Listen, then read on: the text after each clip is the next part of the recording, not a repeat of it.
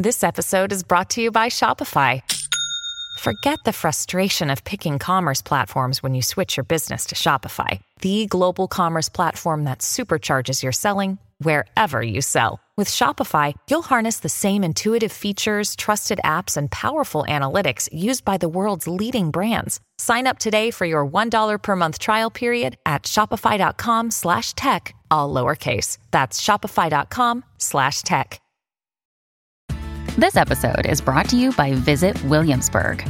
In Williamsburg, Virginia, there's never too much of a good thing. Whether you're a foodie, a golfer, a history buff, a shopaholic, an outdoor enthusiast, or a thrill seeker, you'll find what you came for here and more.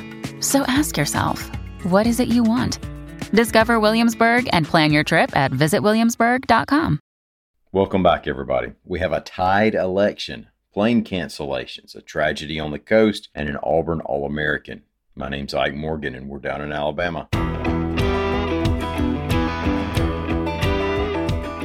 Born on this date, June 28th, in 1979, actress, video game player, creator, and star of the web series The Guild, Felicia Day. She's from Huntsville. The difference in the vote totals in the Alabama State Senate District 27 Republican primary was already razor thin. And now the state GOP has decided to add a provisional ballot previously not included in the election, bringing the race between incumbent Tom Whatley and Jay Hovey to a tie, reports AL.com's Mike Cason. 8,373 to 8,373. Regarding the ballot in question, the Alabama Law Enforcement Agency said a woman had intended to register to vote and thought she had, but that in some way the application wasn't complete. The woman, thinking she was registered and good to go, showed up to vote, found out she wasn't on the roll, and had to cast a provisional ballot. Now, it wasn't originally counted after the May primary, but ALEA investigated and decided to include the ballot, which moved the vote total to Whatley 8,373, Hovey 8,373. So, who's going to represent the GOP in Senate District 27? The party decided that it would pick a winner by lot, meaning by a game of chance. That means it's possible that they'll flip a coin draw for a high card, roll dice, rock, paper, scissors, whatever they decide to do. I think it'd be more exciting to do a field goal kicking contest, maybe closest to the pin, but they didn't ask me. The party and candidates are working on getting a time and a place for the tiebreaker.